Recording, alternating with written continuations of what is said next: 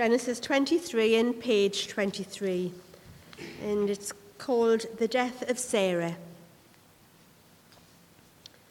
Sarah lived to be 127 years old. She died at Kiriath Arba, that is Hebron, in the land of Canaan. And Abraham went to mourn for Sarah and to weep over her. Then Abraham rose from beside his dead wife and spoke to the Hittites. He said, I am a foreigner and a stranger among you. Sell me some property for a burial site here so that I can buy, bury my dead. The Hittites replied to Abraham, Sir, listen to us. You are a mighty prince among us. Bury your dead in the choicest of our tombs. None of us will refuse you his tomb for burying your dead. Then Abraham rose and bowed down before the people of the land, the Hittites. He said to them, If you are willing to let me bury my dead, then listen to me and intercede with Ephron, son of Zohar, on my behalf, so that he will sell me the cave at Machpelah, which belongs to him, and it is at the end of his field. Ask him to sell it to me for the full price as a burial site among you. Ephron the Hittite was sitting among his people and he replied to Abraham in the hearing of all the Hittites who had come to the gate of the city.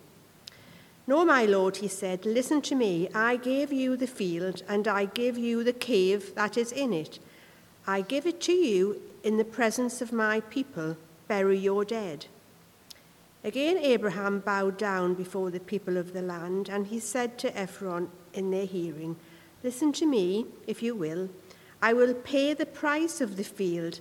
Accept it from me so that I can bury my dead there. Ephron answered Abraham, Listen to me, my lord. The land is worth 400 shekels of silver. But what is that between you and me? Bury your dead. Abraham agreed to Ephron's terms and waited out for him the price he had named in the hearing of the Hittites 400 shekels of silver, according to the weight current among the merchants. So Ephron's field in Machpelah near Mamre both the field and the cave in it, and all of the trees within the borders of the field was legally made over to Abraham as his property in the presence of all the Hittites who had come to the gates of the city. Afterwards, Abraham buried his wife Sarah in the cave in the field of Machpelah near Mamre, which is at Hebron, in the land of Canaan. So the field and the cave in it were legally made over to Abraham by the Hittites as a burial site. This is the word of the Lord. Thank you.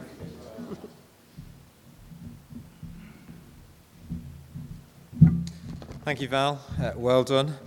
Some tricky names in there as, uh, as well. This is the last time we're looking at Genesis for a little while.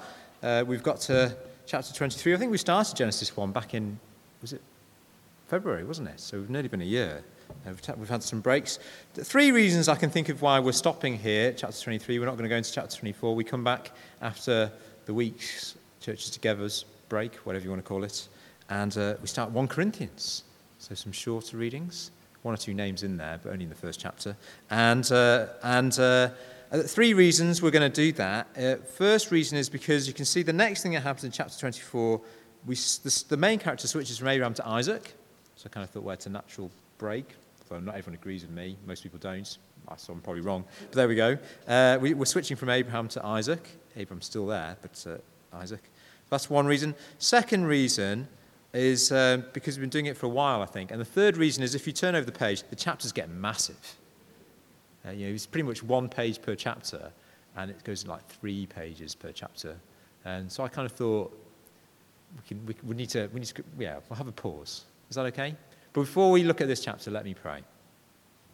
Father God, as we look at this uh, passage, help us to see your promises as being true and faithful, that you are the God who is great. You're not even mentioned in this passage, but you're very much in the mind of Abraham. So please help us to have you in our mind as you did for him. In Jesus' name, amen. I'm sure you know that feeling. You, you go away for a while, and then you just look forward to being home again. Maybe it was a day trip. You, you took a whole day out. Maybe one of, one of Alan's walks. And you just thought, I just want to go home. okay, sorry. This is taking a lot longer. This is longer than I signed up for. Or it might just be a nice trip down the coast, and you kind of think, oh, it's been a great day, but I'm just, I just want to get back home now. And I'm looking forward to being back in my bed. It's been fantastic, but now it's time to be home. Maybe it was a longer time away, going away from a holiday, a week or two. Two's pretty good, isn't it? Or maybe even longer.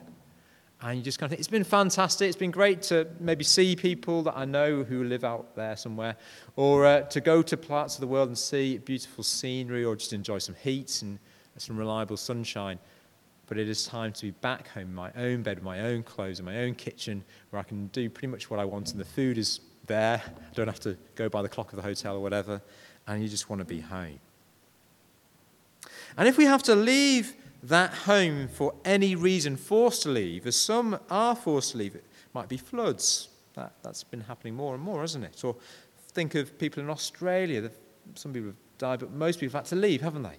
The fires there. Or war. And there's parts of the world where that, well, it's affected all parts of the world, but some particular parts you can think of. People have had to move, leave their home. And the reasons that are out of our control. That's unsettling, isn't it? You have to leave that home. Dorothy put it well, didn't she, in The Wizard of Oz? There's no place like home. For Christian believers who love Jesus, who are thankful for Jesus for his saving death on the cross and his rising again to give us eternal life, there is, as uh, for anyone, no place like home. But that home isn't here, is it? On earth. That home is with Jesus in the home that he prepares for us. Remember John 14, often read at funerals. I don't if, uh, I'm not taking Stan's funeral, David Osmond's taking it, but I don't know if he's having John 14 at his funeral. Jesus says to his close friends in verse 2 My Father's house has many rooms. If that were not so, would I have told you that I am going there to prepare a place for you? And the question for us is this is where Jesus says our home is. Is that where it is for us? Is that where we're saying home is? Where Jesus has gone to prepare a place for us? And if that is true, what is the evidence of that? Well, Genesis 23 answers that issue for us. We've been following the story of Abraham and Sarah for a while now, and this couple were given an impre- incredible promises from God, weren't they? The promise of blessing a family that would grow to be a huge nation, which seemed unlikely at the time because they couldn't have children of their own. And then also a land, which seems really unlikely because they're vastly outnumbered by people who already live there. And just in chapter 21, the first of those two promises starts to come true. Isaac is born and brings Abraham and Sarah great joy. Well, of course, he would. And in chapter 22, Abraham knows just how this faith in God's promises has grown for himself. He's told to offer this child back to God, even though God had promised Isaac would be the one for who the promises kept. There's a conflict of, there's a faith issue there, isn't there? God has promised it would be through Isaac, and yet God has asked him to offer Isaac. Well, that's great faith, isn't it? When he obeys. And, of course, Isaac survives, was given a substitute in his place. That was last week. So Abraham has come to know God keeps his promises, unlikely as they seem. Look, this miracle child whose life was preserved even up there on that mountain. And with the second promise of land, we see here just how sure Abraham is of all the promises God offered. Back up to the last few chapters, uh, sorry, the last few verses, sorry, of chapter 22. Can you see them? Page 23, the last few verses. There we see Abraham learning that his brother Nahor well, let me read it, verse 20. Sometime later, Abraham was told, Milcah is also a mother. She has borne sons to your brother Nahor. Uz, the firstborn, Buz, his brother, I mean, the rhyme, don't they? Kemuel, Kesed, Hazo. There's quite a lot of children in there. Bethuel is the last of that list. And so it goes on. So Abraham learns that his brother Nahor has got a family. Nahor lives back in Abraham's homelands. And Abraham left Nahor to go to this place where God had led him and promised him. Nahor and his growing family are back home. Perhaps you can imagine the pull on Abraham there. Fantastic news. You're an uncle to all these children. Now think about it if it was you. Because remember, family was important back in that culture. Family was where it was at. Family came above the law, as it does in many parts of the world today. You put your family ahead of the law. And remember that family honour was everything. Well, coupled with that, in verses 1 and 2 of our reading, the love of Abraham's wife, Sarah, dies. 127 years old, doesn't that make you feel young? Young people, some of you are just middle aged, if you base it on that, 127 years old. But the tragedy is she dies. And Abraham would be devastated, of course. He's crying. They've been through so much highs, lows, highs, great jobs. And you'd have bet your house on Abraham deciding to go home. He's got a massive family back there, and Sarah's died. It is the, the journey's over. Time to head back. Back to Ur, where they came from. That's where her family would have been. Let's, let's take her back home to her family. Let's bury her there. Join the rest of the family with Nahor and so, all the others. After all, most people want to go home to be laid to rest, don't they? Do you find that? This week we had the escalating tensions in, with Iran. In the news, a general was killed, Iran struck with missiles, a plane was caught up in that, sadly. And, uh, and you can imagine the people who've lost loved ones, they want people to be brought home. That's quite hard in a plane crash. But you sometimes see it, don't you, in movies with the American forces. They're on foreign soil, some American soldiers have died. The task is to bring them home. We'll get them stateside. We'll give them a nice burial in a nice green place with an American flag and, and all the rest of it. We won't just leave them in the desert. Well, perhaps Abraham's going to do that. I'm going to take Sarah home. But that's not what he does, does it, in this passage? Most of this passage is a trade negotiation, isn't it? That's what most of it is. I mean, most of the news for the next year and a bit will be trade negotiations for us. Here we've got a trade negotiation. Fortunately, it is quite quick. But it is most of the passage. Let's look at it from verse 3. Abraham rose from beside his dead wife and spoke to the Hittites. These are the people who live there. They've lived there for donkey's years. Abraham's only been there for a while. He makes that point himself. Verse 4. He says, I am a foreigner and stranger among you. So I'm going to go home.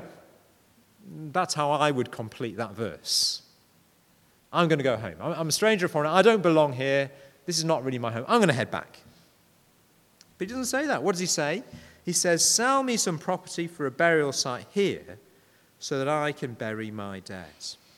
Now, I said this in the, eh, I think it was in the prayer. God is not mentioned once in this passage, but he's big in the mind of Abraham. God has promised him this land. This is where his family belong. God has said so. God isn't mentioned, but he's right front and center in Abraham's thinking, as we see. It is a trade negotiation about land and burial rights. Why? Why, at a time when papyrus and ink was precious, would you spend so much on this detail of this negotiation? Why? Because this matters. This shows Abraham's faith is there in God's promise. Over and over, the Hittites and Ephron, one of them, who owns this land, seem a little bit unwilling to sell the land to Abraham. Verse 5 The Hittites reply to Abraham, Sir, listen to us. You are a mighty prince among us. Bury your dead in the choicest of our tombs. None of us will refuse you his tomb for burying your dead. You see what they're offering Abraham in those verses and those words? They're saying, Look, there's no need to buy some lands. You can borrow one of ours even the best of us. After all, we know you're a special person. We've seen your God do some amazing things through you. We respect you. You're a visitor among us. It's the least we can do is to give you access to one of our plots in our tombs. But that is not what Abraham is after. He knows this land is God's to give him, and he is not going to settle for borrowing what God has promised to give.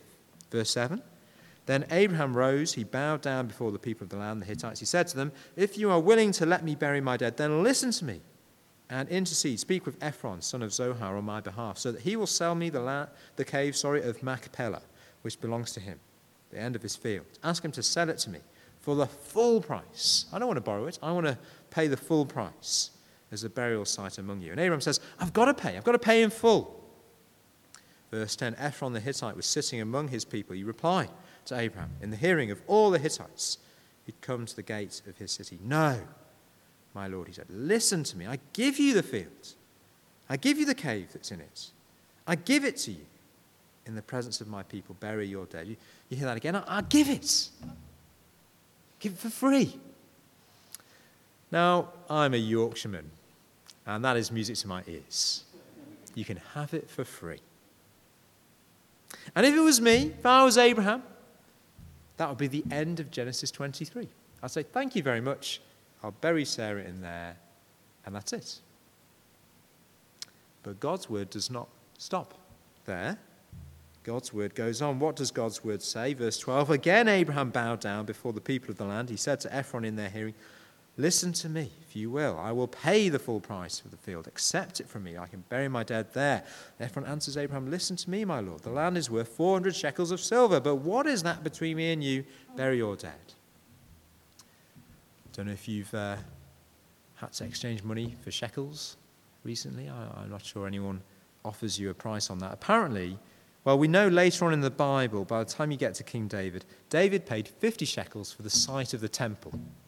50 shekels for the temple site. And Ephron says it's, it's worth 400, but I'll let you have it for free. But Abraham says, no, he, I'm going to pay. Verse 16 Abraham agreed to the terms. Not that they're terms, just the price. And weighed out for him the price named in the hearing of the Hittites 400 shekels of silver, according to the weights current among the merchants. So, verse 17 the field is given over, all the borders, the trees in Mamre were legally made over. By the way, this is where Sarah loved to be, in the tents. That is where God met them, under the oaks of Mamre, giving that promise of a son. Special place for them, place of promise.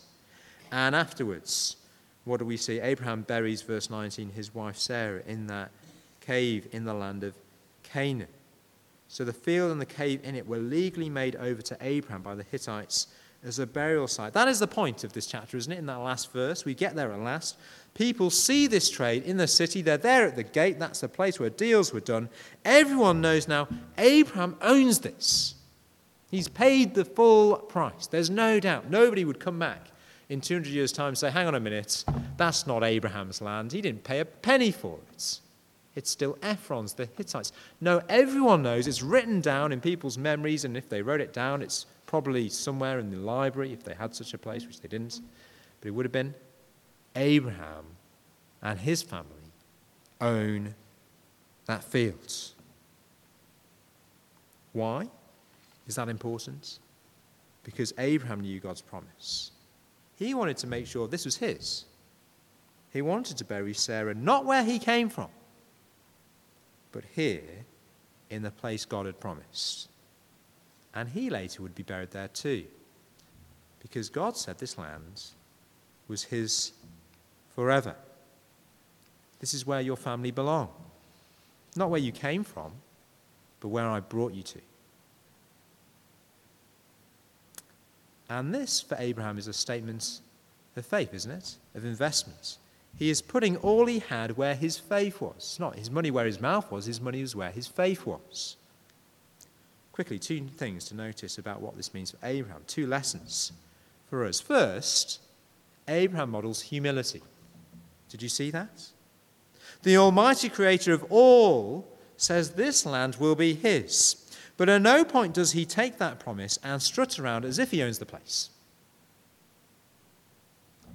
Could have said to Ephron, yeah, I'll just take it, of course. God has promised it. I, you know, I don't need to pay. It's mine by the right of the Lord who says so. But he doesn't say that. Verse 4, he lowers himself in his humility. He says, What does he say? I'm a foreigner. I'm a stranger. I have little rights amongst you guys. Again in verse 7 and again in verse 12, what does he do? Do you notice what he does? He does it twice before these pagan unbelievers who don't know God. What does he do? He bows down. He honors them. He respects them. He's not worshipping them, but he's being humble before them. He knows he is no better than them. Yes, God has spoken to him, but that is God's grace. God made him rich, God helped him, God forgave him. He was far from perfect. He knows it was purely by God's undeserved grace and favor he's lived this long, and finally his promised son Isaac has come. Isn't it easy, isn't it? Sometimes do you find this to get puffed up when something great comes along? Isn't it fantastic that God loves us, that Jesus died for us, and we can start to think, well, of course, we're entitled. We deserve that somehow. We came along to things like Life Explored, and we, we did Alpha, and we've done all this sort of stuff. In fact, we've done a lot of things in church. We've been on the PCC. How committed am I? And we start to feel entitled instead of humble. Maybe we get puffed up when good things come along, maybe in your working life or financially or some other good news, and we somehow think we're more worthy than other people who don't. We can slip into that. Or maybe we think because we enjoy God and follow Him and enjoy all the blessing of the good things that come with obeying Him, that we are better. But Abraham bows down. He models to us humility before those not of the faith. So, first lesson, he models humility on this. But the second main lesson, I think, is he models to us investing in our faith, investing in God's promise. That's what he's doing. What he had 400 shekels of silver. That's probably a lot of money. Well, it's 4.6 kilograms of silver. That's a lot of silver. He could have spent it on other things. I don't know. What would you have spent it on? Better sheepskins, better wine goblets, better camels, camel futures. They were looking up. I, I hear they're a bit up and down. Never mind. Well, all the things that Abraham could have bought with his 400 shekels, what does he buy? He buys a graveyard. Why? That is odd, isn't it? Because he knew God's promise was a sure thing, more than anything else in all creation. You and I can invest in all sorts of things. I'm not just talking about money, I'm talking about time and energy, our emotions, our, our joys. But we must learn that anything we buy into with any of our resources, whatever we have, in any way, shape, or form, anything we invest in will not last except what God has promised.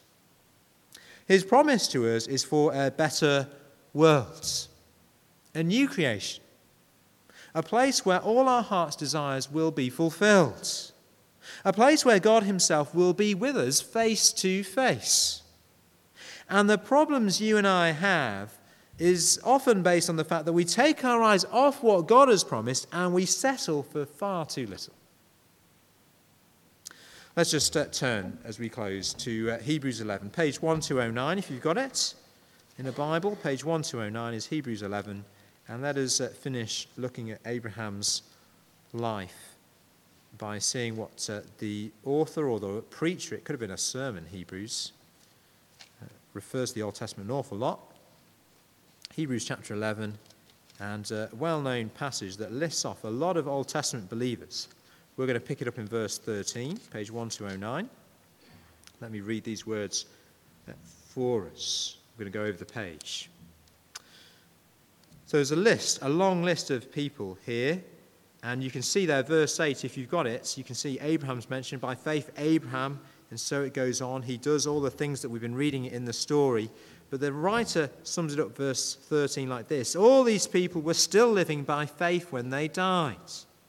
They did not receive the things promised. They only saw them and welcomed them from a distance, admitting that they were foreigners and strangers on earth. Sound familiar? Verse 14 People who say such things show that they are looking for a country of their own. If they had been thinking of the country they had left, think of Abraham there, they would have had opportunity to return. Verse 16 Instead, they were longing for a better, over the page, a better country, a heavenly one. Therefore, God is not ashamed to be called their God, for he has prepared a city for them. You see what Abraham teaches us? He knows his home is not where he came from. His home is where God is taking him to be forever. Remember Jesus, John 14? He has prepared a place for us. Friends, we need to invest all that we have, whatever we've got money, energy, time in prayer, in helping, in serving, in building, and living for what Jesus has promised. Because that is where our true home is, isn't it? That is where you and I belong. You go through life and you feel it's good, but it could be a bit better. That is because we're not yet home. Home is where the heart is. Let our hearts be fixed on Jesus Christ. It is where Jesus wants us to be. So let's be humble in this life.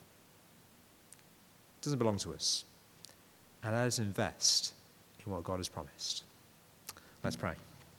Father God, we pray that you'd help us to have faith like Abraham's. Faith that sees your promises being far greater than whatever the rest of the world tells us to look to. Help us to set our hearts on things above, as Paul later tells us. To build on the rock that is Jesus Christ, not on the sand that is this world. Help us to have strength of faith that we will indeed invest in that eternal future that is sure and certain. In Jesus' name, Amen.